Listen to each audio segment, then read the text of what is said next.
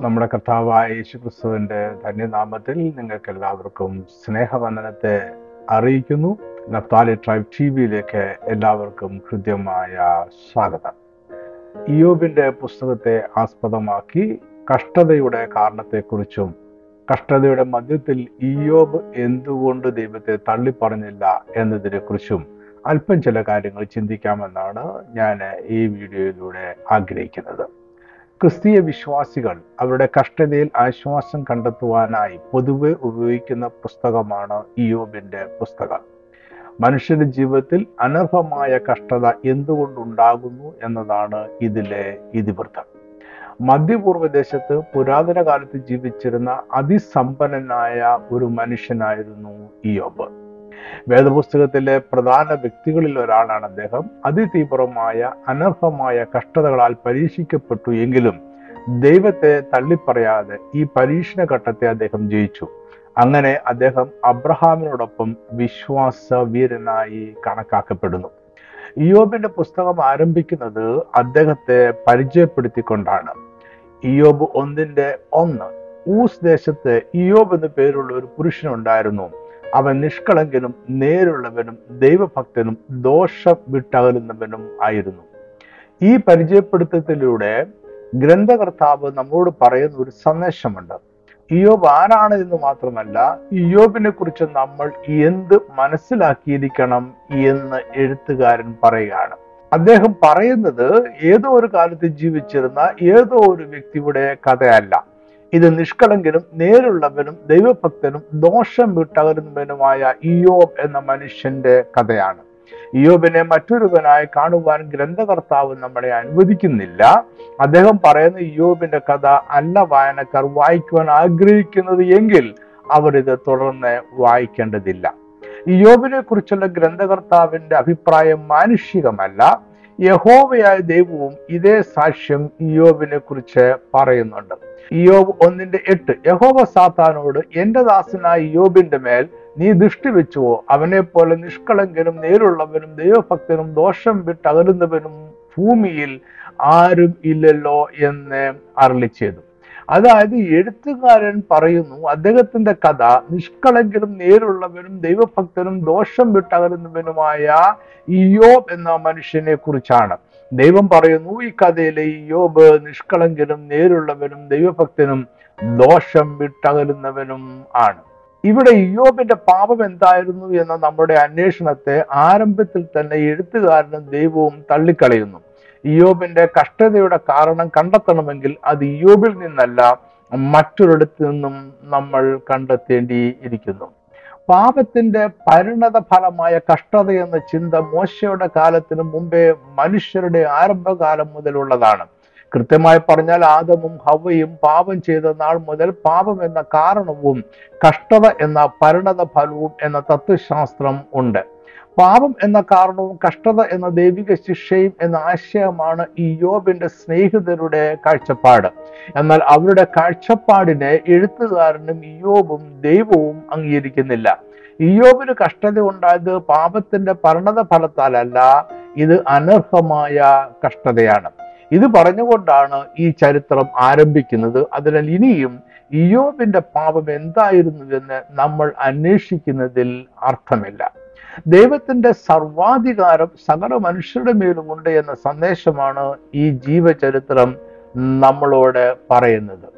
ഇയോബിനെ പരിചയപ്പെടുത്തിയതിന് ശേഷം കഥ ദൈവവും സാത്താനും തമ്മിലുള്ള ഒരു കൂടിക്കാഴ്ചയിലേക്ക് പോകുന്നു. ഈ കൂടിക്കാഴ്ചയും അതിന്റെ വിവരങ്ങളും കഥയിലെ കഥാപാത്രങ്ങൾ ആരും അറിയുന്നില്ല. ഇത് നടക്കുന്നത് എവിടെയാണ് എന്ന് നമുക്ക് കൃത്യതയില്ല. ഇവിടെ വിവരിക്കപ്പെടുന്ന പ്രത്യേക കൂടിക്കാഴ്ചയിൽ പങ്കെടുത്തവർ ദൈവത്തോട് കണക്ക് ബോധിപ്പിക്കുകയായിരുന്നു. സാത്താനും ഇതിനായി ദൈവസന്നിധിയിൽ നിന്നു. ഇത് ഇപ്പോഴും സകല സൃഷ്ടികളും എന്ന പോലെ സാത്താനും ദൈവത്തിന്റെ സർവാധികാരത്തിന് കീഴിലാണ് എന്നതിന്റെ തെളിവാണ്. ദൈവം സാത്താനോട് അവന്റെ പ്രവൃത്തികളുടെ കണക്ക് ചോദിച്ചപ്പോൾ അവൻ ഭൂമിയിൽ ഊടാടി സഞ്ചരിച്ചിട്ട് വരുന്നു എന്ന് മറുപടി നൽകി. ഇയോബ് ഒന്നിന്റെ എട്ടാം വാക്യത്തിൽ ദൈവം ഇയോബിന്റെ കാര്യം സംഭാഷണ വിഷയം ആക്കുന്നു. യോബ് ഒന്നിന്റെ എട്ട് യഹോവ സാത്താനോട് എന്റെ ദാസനായി യോബിന്മേൽ നീ ദൃഷ്ടി വെച്ചുവോ? അവനെ പോലെ നിഷ്കളങ്കനും നേരുള്ളവനും ദൈവഭക്തനും ദോഷം വിട്ടകലുന്നവനും ഭൂമിയിൽ ആരുമില്ലല്ലോ? എന്ന് അരളി ചെയ്തു. ഇവിടെ ഇയോബ് നിഷ്കളങ്കനും നേരുള്ളവനും ദൈവഭക്തനും ദോഷം വിട്ടകലുന്നവനും ആണ് എന്നും അവനെ പോലെ ഭൂമിയിൽ ആരുമില്ലല്ലോ എന്നും ദൈവവും സാക്ഷ്യം പറയുകയാണ്. ഈ സാക്ഷ്യം തെളിയിക്കപ്പെടുന്നതാണ് ഇനിയുമുള്ള കഥയുടെ ഇതിവൃത്തം. ദൈവം സാത്താനും തമ്മിലുള്ള സംഭാഷണത്തിൽ യോബിനെ കൊണ്ടുവന്നത് ദൈവമാണ്. ഇയോബിന്റെ വീടിനും അവനുള്ള സകലത്തിനും ചുറ്റും വേലി കെട്ടിയിട്ടില്ലയോ? നീ അവന്റെ പ്രവൃത്തിയെ അനുഗ്രഹിച്ചിരിക്കുന്നു എന്നത് ദൈവം പറഞ്ഞതിനോടുള്ള പിശാജിന്റെ പ്രതികരണമാണ്. ഇതിൽ നിന്നും പിശാജ് അവനെ ഉപദ്രവിക്കാൻ ശ്രമിച്ചിട്ടില്ല എന്ന് വ്യക്തമാണ്. കാരണം ദൈവത്തിന്റെ വേലയും അനുഗ്രഹത്തെയും പിശാജിന് ഭേദിക്കുവാൻ കഴിയുകയില്ല. അവന്റെ ഈ പരിമിതി ഇവിടെ സമ്മതിക്കുകയാണ്. സാത്താൻ യോഗിന്റെ മേൽ അവനെ ഉപദ്രവിക്കുവാനായി ഇതുവരെ കണ്ണ് വെച്ചിട്ടില്ല. അതായത് ഇതിനുശേഷം സംഭവിക്കുവാനിരിക്കുന്ന സംഭവങ്ങളിലേക്ക് യോബിനെ കൊണ്ടുവന്നത് ദൈവമാണ്. എന്തിനാണ് ദൈവം ഇങ്ങനെ ചെയ്തത് എന്ന് നമുക്ക് അറിഞ്ഞുകൂടാ കഥ മൊത്തമായി എടുത്താൽ ദൈവത്തിന്റെ സർവാധികാരത്തിൽ അവന് അതിനുള്ള അധികാരമുണ്ട് എന്ന് മാത്രമേ നമുക്ക് പറയുവാൻ കഴിയൂ.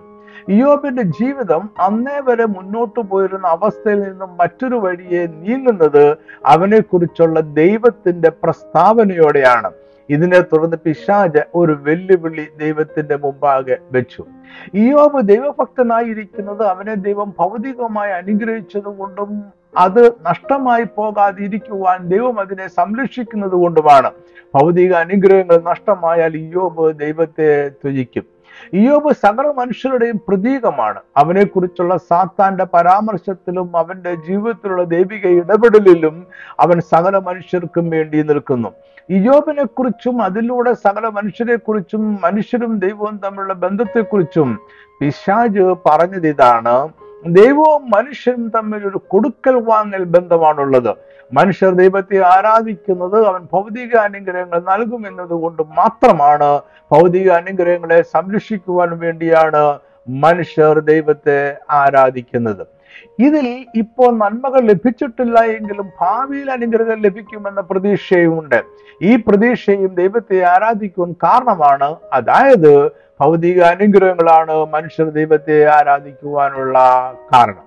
അതായത് ദൈവം അങ്ങനെ തന്നെ ആരാധനയ്ക്ക് യോഗ്യൻ അല്ല. ദൈവം മനുഷ്യന്റെ എല്ലാ സാഹചര്യത്തിലും നന്മയിലും തിന്മയിലും ആരാധിക്കുവാൻ യോഗ്യൻ അല്ല. ഇയോബിനെ കുറിച്ചുള്ള ദൈവത്തിന്റെ സാക്ഷ്യത്തിൽ അവൻ ദൈവത്തെ ആരാധിക്കുന്നതും നിഷ്കളങ്കനും നേരുള്ളവനും ദൈവഭക്തനും ദോഷമിട്ട് അകലുന്നവനുമായി ഭൂമിയിൽ ജീവിക്കുന്നതും അവന്റെ ഭൗതിക അനുഗ്രഹങ്ങളുമായി യാതൊരു ബന്ധവും പറയുന്നില്ല. ദൈവം യോബിന് നൽകിയിട്ടുള്ള ഭൗതിക അനുഗ്രഹങ്ങളെ കുറിച്ച് ദൈവം യാതൊന്നും പറയുന്നില്ല. എന്നാൽ പിശാജിന്റെ ആരോപണത്തിൽ പറയുന്നു യോബ് ദൈവത്തെ ആരാധിക്കുന്നതും അവൻ നീതിയോടെ ജീവിക്കുന്നതും അവന് ഭൗതിക നന്മകൾ ലഭിക്കുന്നത് കൊണ്ടാണ് അത് സംരക്ഷിക്കപ്പെടുന്നതും കൊണ്ട് ആണ്. ഇവിടെ ആരോപണം ഉന്നയിക്കുന്നത് പിശാജാണ് എന്നതിനാൽ അത് തെളിയിക്കുവാനുള്ള ബാധ്യത പിശാജിനാണുള്ളത് അത് തെളിയിക്കുവാൻ അവൻ തയ്യാറാണ്. എന്ന ദൈവം ഈ യോബിന് ചുറ്റിനും വേലി കെട്ടി സംരക്ഷിച്ചിരിക്കുകയാണ്. ഇതവന്റെ ആരോപണങ്ങൾ തെളിയിക്കുവാൻ തടസ്സമാണ്. യോബിന് ചുറ്റിനുമുള്ള വേലി ദൈവത്തിന്റെ സർവാധികാരത്തെയും പിശാജിന്റെ പരിമിതിയെയും കാണിക്കുന്നു. പിശാജിന് തത്വത്തിൽ യോബിന്റെ ജീവിതത്തിൽ കഷ്ടത വരുത്തുവാൻ കഴിയും എങ്കിലും അതിനുള്ള സർവാധികാരമില്ല. എല്ലാം എപ്പോഴും ദൈവത്തിന്റെ സർവാധികാരത്തിൻ കീഴിൽ ആയിരിക്കുന്നു. ദൈവത്തിന് ആരുടെയും മുന്നിൽ ഒന്നും തെളിയിക്കേണ്ടുന്ന കാര്യമില്ല.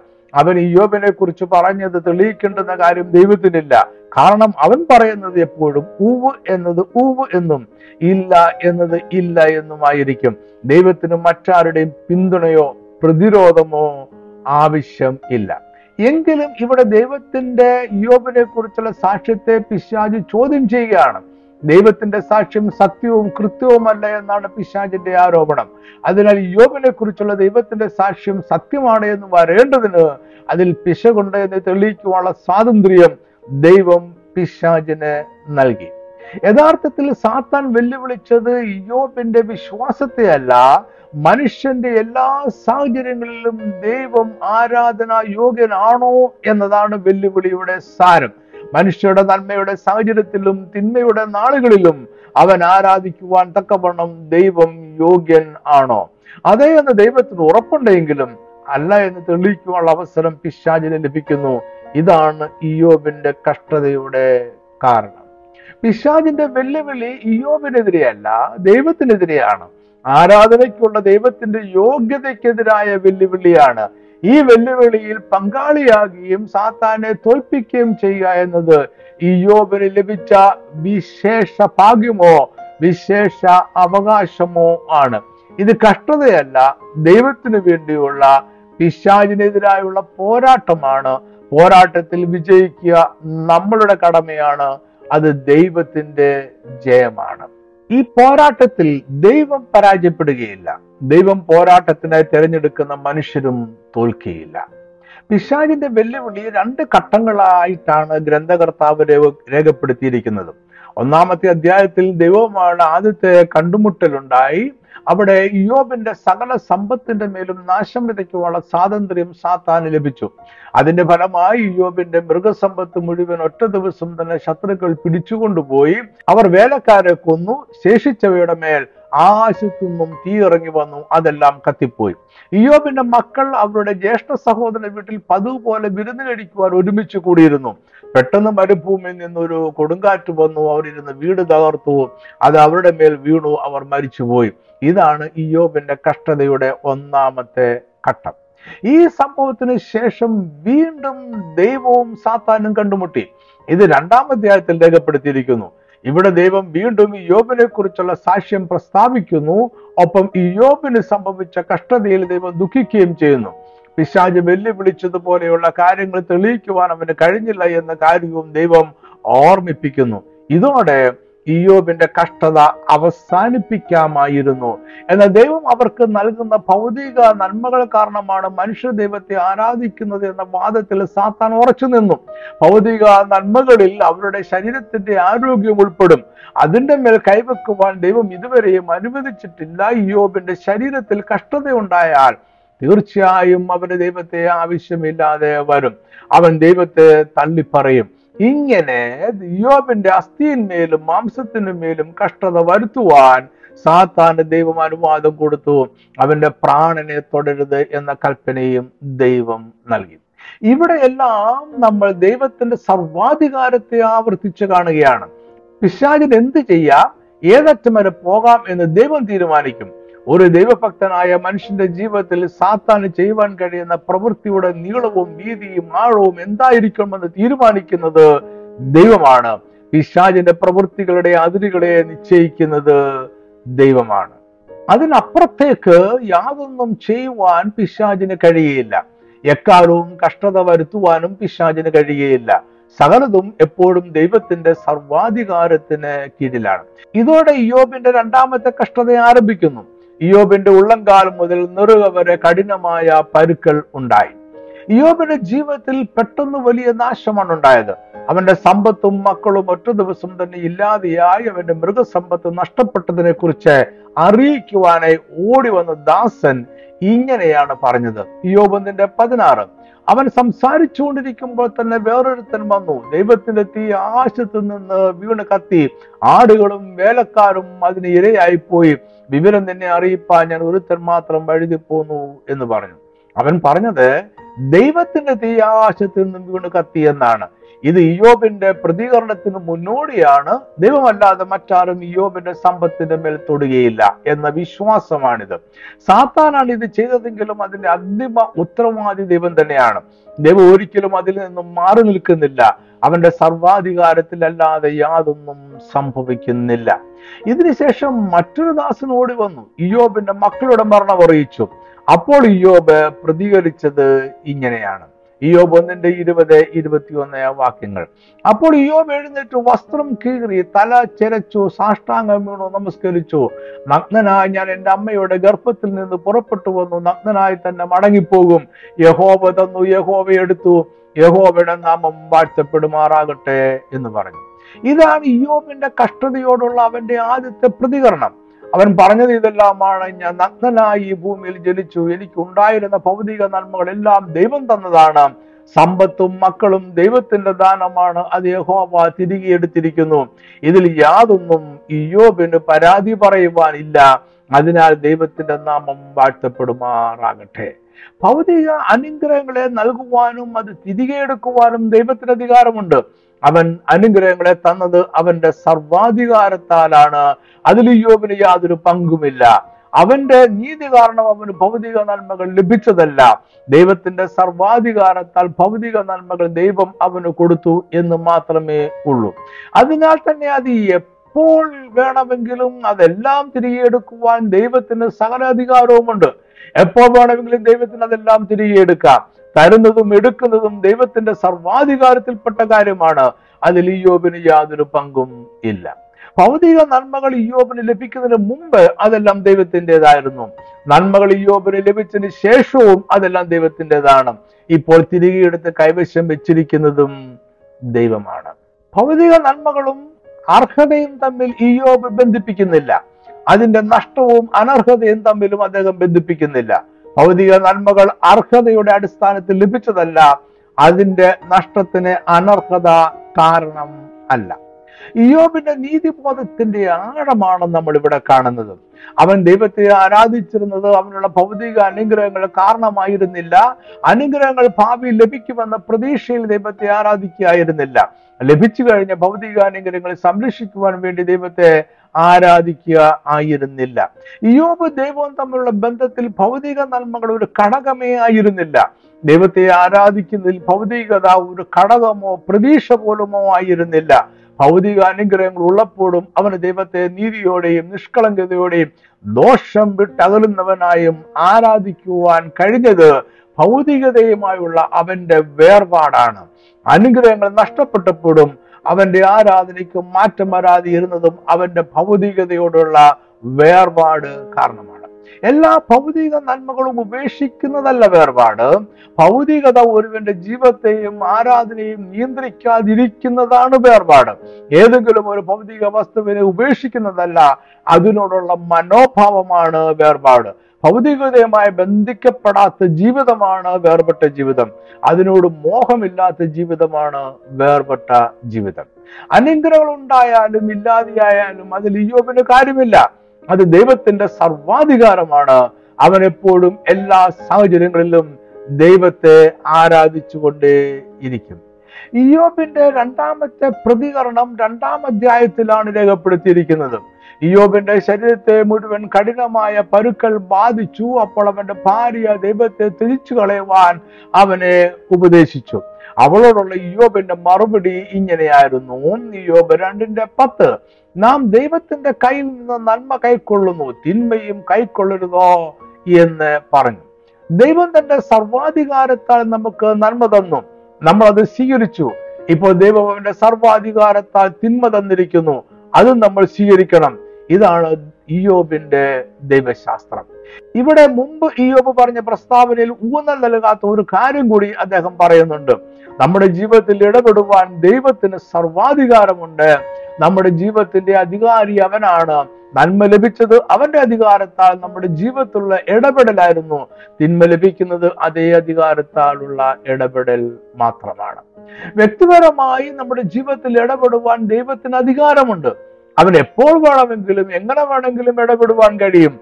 അതിനെയാണ് ദൈവിക സർവാധികാരം എന്ന് വിളിക്കുന്നത്. ഇയോബ് പറഞ്ഞ ശ്രദ്ധേയമായ മൂന്നാമത്തെ പ്രസ്താവന നാൽപ്പത്തിരണ്ടാം അധ്യായത്തിന്റെ ആരംഭത്തിൽ രേഖപ്പെടുത്തിയിട്ടുണ്ട്. ഇയോബ് നാൽപ്പത്തിരണ്ടിന്റെ രണ്ട് നിനക്ക് സകലവും കഴിയുമെന്നും നിന്റെ ഉദ്ദേശമെന്നും അസാധ്യമല്ലെന്നും ഞാൻ അറിയുന്നു. ഈ വാക്യങ്ങളാണ് ഈ ജീവചരിത്രത്തിന്റെ ഉപസംഹാരം. ഗ്രന്ഥകർത്താവ് വായനക്കാരോട് പറയുവാൻ ആഗ്രഹിച്ചതെല്ലാം ഈ വാക്യങ്ങളിലുണ്ട്. യോബ് പറഞ്ഞു നിനക്ക് സകലവും കഴിയുമെന്നും നിന്റെ ഉദ്ദേശമൊന്നും അസാധ്യമല്ലെന്നും ഞാൻ അറിയുന്നു. അവന്റെ ജീവിതത്തിന്മേലുള്ള ദൈവത്തിന്റെ സർവാധിപത്യം അവൻ വീണ്ടും ഏറ്റുപറയുകയാണ്. ഇത്തവണ അവൻ മനുഷ്യരോടല്ല ദൈവത്തോട് തന്നെ ഏറ്റു പറഞ്ഞു സകലതും നിന്റെ അധികാരത്തിന് കീഴിൽ ആയിരിക്കുന്നു. അവൻ നിർണയിക്കുന്നത് സാധിക്കുന്നു. അതിനെ തടയുവാൻ ആർക്കും കഴിയുകയില്ല അതിനെ ചോദ്യം ചെയ്യുവാൻ ആർക്കും കഴിയുകയില്ല അതിനെ ഗ്രഹിക്കുവാനും ആർക്കും കഴിയുകയില്ല മുപ്പത്തെട്ടാം അധ്യായത്തിന്റെ തുടക്കത്തിലാണ് ദൈവം ഇയോബിനും അവന്റെ സ്നേഹിതർക്കും പ്രത്യക്ഷനാകുന്നത്. എന്നാൽ ഇയോബിന്റെ കഷ്ടതയുടെ കാരണം ദൈവം ഇവിടെ വിശദീകരിക്കുന്നില്ല. ഇയോബിന്റെ ന്യായവാദങ്ങൾ കേൾക്കുവാൻ അവൻ തയ്യാറാകുന്നതും ഇല്ല. ഇയോബിന്റെ ന്യായ അന്യായങ്ങൾ കാരണമല്ല അവന് കഷ്ടത സംഭവിച്ചത്. അതുകൊണ്ട് യോബിനായി ന്യായാസനങ്ങൾ വെക്കുകയോ അവന്റെ ന്യായവാദങ്ങൾ കേൾക്കുകയോ ചെയ്യേണ്ട കാര്യമില്ല. ഇയോബിനും സ്നേഹിതർക്കും മറുപടി നൽകുവാനല്ല ദൈവം പ്രത്യക്ഷനായത്. അവന്റെ സർവാധികാരത്തിന്റെ വ്യാപ്തിയും ആഴവും അവരെ ബോധ്യപ്പെടുത്തുവാനാണ്. എന്തുകൊണ്ട് യോബിന്റെ ജീവിതത്തിൽ കഷ്ടത ഉണ്ടായി എന്ന് ദൈവം വിശദീകരിക്കുന്നില്ല? ദൈവവും സാത്താനും തമ്മിലുണ്ടായ സംഭാഷണങ്ങളെ കുറിച്ചോ പിശാജിന്റെ വെല്ലുവിളികളെ കുറിച്ചോ ഇയോബ് അറിഞ്ഞിട്ടില്ല.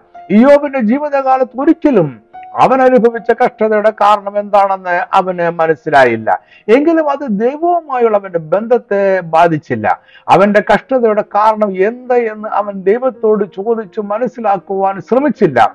ഒരു കാര്യം മാത്രം അവൻ ഏറ്റുപറഞ്ഞു. ദൈവം സർവാധികാരിയാണ്. ദൈവത്തിന് അവന്റെ സൃഷ്ടികളുടെ ജീവിതത്തിൽ എങ്ങനെയും ഇടപെടുവാൻ അധികാരമുണ്ട്. ഇയോബ് ഈ അധികാരത്തിന് കീഴിൽ കീഴടങ്ങുന്നു. ഈ അറിവിൽ അവൻ ഏറ്റുപറഞ്ഞു ഇയോബ് നാൽപ്പത്തിരണ്ടിന്റെ ആറ് ആകയാൽ ഞാൻ എന്നെ തന്നെ വെറുത്ത് പൊടിയിലും ചാരത്തിലും കിടന്ന് അനുദമിക്കുന്നു അവൻ അറിഞ്ഞുകൂടാതെ വണ്ണം അത്ഭുതമേറിയത് തിരിച്ചറിയാതെ പറഞ്ഞുപോയി അതിനാൽ പശ്ചാത്താപത്തോടെ അനുദമിക്കുന്നു ദൈവം പ്രത്യക്ഷനായപ്പോൾ ഇയോബിന്റെ പക്കൽ അനീതി ഉണ്ട് എന്ന് ദൈവം പറഞ്ഞില്ല. എന്ന് മാത്രമല്ല അവന്റെ സ്നേഹിതരുടെ വാക്കുകൾ ദൈവത്തോട് നീതിയുള്ളതായിരുന്നില്ല എന്ന് പറയുകയും ചെയ്തു. ഇയോബിന്റെ സ്നേഹിതരിൽ ദൈവം കാണുന്ന കുറ്റം ഇതാണ്. എന്റെ ദാസനായ ഇയോബിനെ പോലെ നിങ്ങൾ എന്നെ കുറിച്ച് വിഹിതമായത് സംസാരിച്ചിട്ടില്ല. ഇവിടെ എന്താണ് ഇയോബ് ദൈവത്തിന് ഹിതമായി സംസാരിച്ചത്? എന്താണ് ഇയോബിന്റെ സ്നേഹിതർ ദൈവത്തിന് വിഹിതമല്ലാതെ സംസാരിച്ചത്? ഇയോബിന്റെ സ്നേഹിതർ അവന് സംഭവിച്ച കഷ്ടത അനീതിയുള്ള പ്രവൃത്തികളുടെ പരിണിത ഫലമാണ് എന്ന് പറഞ്ഞപ്പോൾ ഇയോബ് അത് ദൈവത്തിന്റെ സർവാധികാരത്താൽ സംഭവിച്ചതാണ് എന്ന് പറഞ്ഞു. മനുഷ്യരുടെ ജീവിതത്തിൽ ഏത് വിധത്തിലും എപ്പോൾ വേണമെങ്കിലും ഇടപെടുവാൻ ദൈവത്തിന് അധികാരമുണ്ട് എന്ന് ഇയോബ് പറഞ്ഞപ്പോൾ അങ്ങനെ ഒരു കാഴ്ചപ്പാട് അവന്റെ സ്നേഹിതർക്ക് ഇല്ലാതെ പോയി. മനുഷ്യന്റെ എല്ലാ ഭൗതിക സാഹചര്യത്തിലും ദൈവമാരാധനയ്ക്ക് യോഗ്യനാണ് എന്ന് യോബ് വിശ്വസിച്ചപ്പോൾ ദൈവത്തെ ഭൗതിക നന്മകളുമായി ബന്ധിപ്പിച്ച് നിർത്തുവാനാണ് അവന്റെ സ്നേഹിതർ ശ്രമിച്ചത്. നമ്മുടെ നന്മയിലും തിന്മയിലും ദൈവം ഒരുപോലെ ആരാധനയ്ക്ക് യോഗ്യനാണ് എന്നതാണ് ദൈവത്തിന് ഹിതകരമായ വിശ്വാസം. സകലത്തിന്മേലുമുള്ള അവന്റെ സർവാധികാരത്തെ അംഗീകരിക്കുന്നതാണ് ദൈവത്തിന് ഹിതകരമായ വാക്കുകൾ. ഒരു വിഷയം കൂടി ചർച്ച ചെയ്തുകൊണ്ട് ഈ സന്ദേശം അവസാനിപ്പിക്കുവാൻ ആഗ്രഹിക്കുന്നു. എന്തുകൊണ്ട് യോബ് അവന്റെ വിശ്വാസത്തെ തള്ളിപ്പറഞ്ഞില്ല? ആരാണ് യോബിന് വിശ്വാസത്തെ നൽകിയത്? ആരാണ് യോബിന്റെ വിശ്വാസം നഷ്ടപ്പെടാതെ സൂക്ഷിച്ചത്? ദൈവമോ യോബോ വേദപുസ്തകത്തിലെ വാക്യങ്ങളനുസരിച്ച് നമ്മുടെ വിശ്വാസം നമ്മൾ സ്വയമായി ആർജിച്ചതോ നമ്മളുടെ ഏതെങ്കിലും പ്രവൃത്തികളുടെ ഉപഫലമോ അല്ല. വിശ്വാസം എപ്പോഴും എല്ലാവരിലും ദൈവം പകരുന്നതാണ്. വിശ്വാസം ദൈവത്തിന്റെ ദാനമാണ്. റോമർ പന്ത്രണ്ടിന്റെ മൂന്ന് ഭാവിക്കേണ്ടതിനും ഇത് ഭാവിച്ചുയരാതെ ദൈവം അവനവന് വിശ്വാസത്തിന്റെ അളവ് പങ്കിട്ടതുപോലെ സുബോധമാകും വണ്ണം ഭാവിക്കണമെന്ന് ഞാൻ എനിക്ക് ലഭിച്ച കൃപയാൽ നിങ്ങളിൽ ഓരോരുത്തരോടും പറയുന്നു. രക്ഷിക്കപ്പെടുന്നതിനെ കുറിച്ചുള്ള പ്രശസ്തമായ വാക്യം വിശ്വാസം ദൈവത്തിന്റെ ദാനമാണ് എന്ന് ഉറപ്പിക്കുന്നതാണ്. എഫ് എസ് രണ്ടിന്റെ എട്ട് ഒമ്പത് വാക്യങ്ങൾ കൃപയാലല്ലോ നിങ്ങൾ വിശ്വാസം മൂലം രക്ഷിക്കപ്പെട്ടിരിക്കുന്നത്. അതിനും നിങ്ങൾ കാരണമല്ല ദൈവത്തിന്റെ ദാനം അത്രയാകുന്നു. ആരും പ്രശംസിക്കാതിരിപ്പാൻ പ്രവൃത്തികളും കാരണമല്ല. നമ്മളിലുള്ള വിശ്വാസം നമ്മളുടേതല്ല. അത് ദൈവം നമ്മളിലേക്ക് പകർന്നു നൽകിയതാണ്. അതിനെ നൽകിയതും നിലനിർത്തുന്നതും ശക്തീകരിക്കുന്നതും ദൈവമാണ്. ഇയോബിന് ദൈവത്തിന്റെ സർവാധികാരത്തിൽ ഉണ്ടായിരുന്ന വിശ്വാസവും അവന്റെതല്ല അതിനെ നിലനിർത്തിയതും അവനല്ല. അതിനെ ബലപ്പെടുത്തിയതും അവൻ അല്ല. ഭൗതിക അനുഗ്രഹങ്ങളുടെ പുനഃസ്ഥാപനം ഉണ്ടാകുമെന്ന പ്രതീക്ഷയല്ല അവന്റെ വിശ്വാസം. നന്മയും തിന്മയും നൽകുവാൻ ദൈവത്തിന് സർവാധികാരമുണ്ട് എന്നതിലാണ് അവൻ വിശ്വസിച്ചത്. ഈ വിശ്വാസം അവന് പകർന്നു ലഭിച്ച വിശ്വാസമാണ്. അത് ദൈവത്തിന്റെ വിശ്വാസമാണ്. അത് തകർന്നു പോകാതെ ദൈവം സംരക്ഷിച്ചു. ഇതിൽ ഇയോബിന് യാതൊരു കാര്യവും ഇല്ല. സാത്താൻ ഇയോബിനെതിരെ ആരോപണങ്ങൾ ഉന്നയിച്ചപ്പോൾ ദൈവം ആദ്യം അവന്റെ ഭൗതിക സമ്പത്തുക്കളുടെയും തലമുറകളുടെയും മേൽ നാശം വിതയ്ക്കുവാൻ സാത്താനെ അനുവദിച്ചു. ഗ്രന്ഥകർത്താവിന്റെ ഭാഷയിൽ പറഞ്ഞാൽ ദൈവം ഈ യോബിന്റെ ചുറ്റിനുമുള്ള വേലി അല്പം കുറച്ചു. അതിനുശേഷം വീണ്ടും ഇയോബിനെ കുറിച്ച് സാത്തൻ ആരോപണം ഉന്നയിച്ചപ്പോൾ യോബിന്റെ ശരീരത്തിന്മേൽ രോഗം വരുത്തുവാൻ ദൈവം അനുവദിച്ചു. ദൈവം വേലി അല്പം കൂടെ താഴ്ത്തി. എന്നാൽ യോബിന് ചുറ്റുമുണ്ടുമുള്ള വേലി പൂർണമായി എടുത്ത് കളഞ്ഞില്ല. ദൈവം സംരക്ഷിച്ചതെല്ലാം നിലനിന്നു. ദൈവം സംരക്ഷിക്കാഞ്ഞതെല്ലാം സാത്താൻ തകർത്തു. ദൈവം ഇയോബിന്റെ വിശ്വാസത്തെ കോട്ടകെട്ടി സംരക്ഷിച്ചു.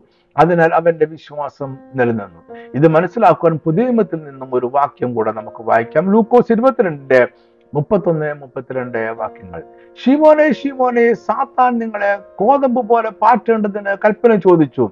ഞാനോ നിന്റെ വിശ്വാസം പോയി പോകാതിരിപ്പാൻ നിനക്ക് വേണ്ടി അപേക്ഷിച്ചു. എന്നാൽ നീ ഒരു സമയം തിരിഞ്ഞു വന്ന ശേഷം എന്റെ സഹോദരന്മാരെ ഓർപ്പിച്ചു കൊള്ളുക പത്രോസിന്റെ വിശ്വാസത്തെ തകർക്കുവാൻ സാത്താൻ അനുവാദം ചോദിച്ചു. ദൈവം പത്രോസിന്റെ വിശ്വാസത്തെ സംരക്ഷിക്കുന്നു എന്നതിനാലാണ് അത് തകർക്കുവാൻ യേശുവിന്റെ അനുവാദം സാത്താൻ ചോദിച്ചത്. യേശുവിന്റെ അനുവാദം കൂടാതെ പത്രോസിന്റെ വിശ്വാസത്തെ തകർക്കുവാൻ സാത്താൻ കഴിയത്തില്ല. എന്നാൽ യേശു പത്രോസിന്റെ വിശ്വാസം പോയി പോകാതിരിക്കുവാൻ അവന് വേണ്ടി പിതാവായ ദൈവത്തോട് അപേക്ഷിച്ചു. എന്നാൽ പിന്നീടുള്ള സംഭവങ്ങളിൽ പത്രോസ് യേശുവിനെ തള്ളിപ്പറയുന്നത് നമ്മൾ കാണുന്നു. അവനൊരു ഭീരുവായി തീർന്നു. അവനെ സാത്താൻ ഗോതമ്പ് പോലെ പാറ്റി. എന്നാൽ അവന്റെ വിശ്വാസം പൂർണമായി തകർന്നു പോയില്ല. കാരണം യേശു അവന് വേണ്ടി ഇടിവിൽ നിന്ന് പ്രാർത്ഥിച്ചു. യേശു അവന്റെ വിശ്വാസത്തെ സംരക്ഷിച്ചു. പത്രോസ് യേശുവിനെ പൂർണമായും ത്യജിക്കാതിരുന്നത് അവന്റെ വിശ്വാസം മൂലമാണ്. ഇയോബ് ദൈവത്തെ ത്യജിക്കാതിരുന്നത് അവന്റെ വിശ്വാസം മൂലമാണ്. ഈ വിശ്വാസം ദൈവം അവരിൽ പകർന്നതാണ്. അവർ പ്രതികൂലങ്ങളിലൂടെ പോകാഞ്ഞിട്ടല്ല ദൈവം അവരുടെ വിശ്വാസത്തെ വേലികെട്ടി സംരക്ഷിച്ചതിനാൽ അത് തകർന്നു പോയില്ല. ദൈവിക സംരക്ഷണം ഉള്ളതിനാലാണ് അവരുടെ വിശ്വാസം പോയി പോകാതെ ഇരുന്നത്. നമ്മളിപ്പോൾ അനർഹമായ കഷ്ടതയിലൂടെ പോവുകയാണോ? അത് ചിലപ്പോൾ ദൈവത്തിന്റെ സർവാധികാരത്താൽ ഇന്ന് അവന് മാത്രം അറിയാവുന്ന ഒരു കാരണത്താൽ സംഭവിക്കുന്നതായിരിക്കാം. നമ്മൾ നിരാശരും ദുഃഖിതരുമായിരിക്കാം എന്നാൽ ഇപ്പോഴും നമ്മൾ ദൈവത്തെ ആരാധിക്കുന്നത് രണ്ട് കാരണങ്ങൾ കൊണ്ടാണ്.